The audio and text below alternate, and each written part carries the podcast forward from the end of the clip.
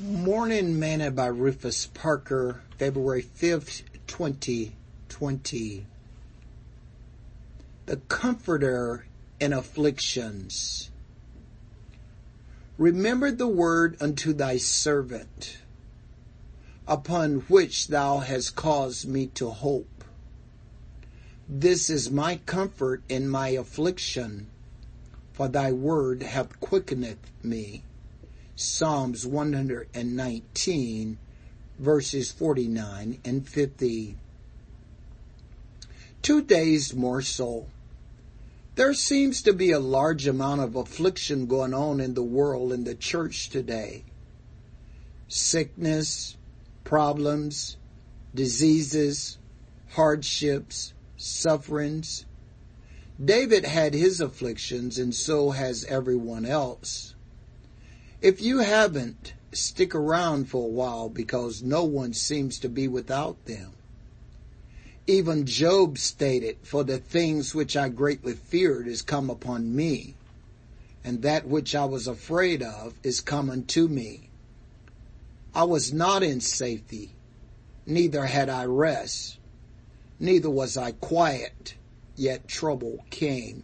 Job chapter 3 verse 25 and 26. David wrote that many are the afflictions of the righteous. Psalms 34 verse 19. And his son Solomon state that if we faint in the day of adversity, our strength is small. Yet the apostle Paul said that they are only for a moment and they are working for our good. 2 Corinthians chapter 4 verse 17. Therefore, it seems that the will and pleasure of God is that so it should be. The psalmist also inform us that God's word is our comfort when we are afflicted. The word of God is our comfort under these type of afflictions. The word, whether heard or read, and especially a word of promise, no matter if our afflictions are inward or outward, is powerful when applied to our lives. It puts us underneath His everlasting arm and we can endure and overcome. For whatsoever things were written aforetime were written for our learning, that we through patience and comfort of the scripture might have hope, Paul said. Romans chapter 15 verse 4. Sing this song with me today.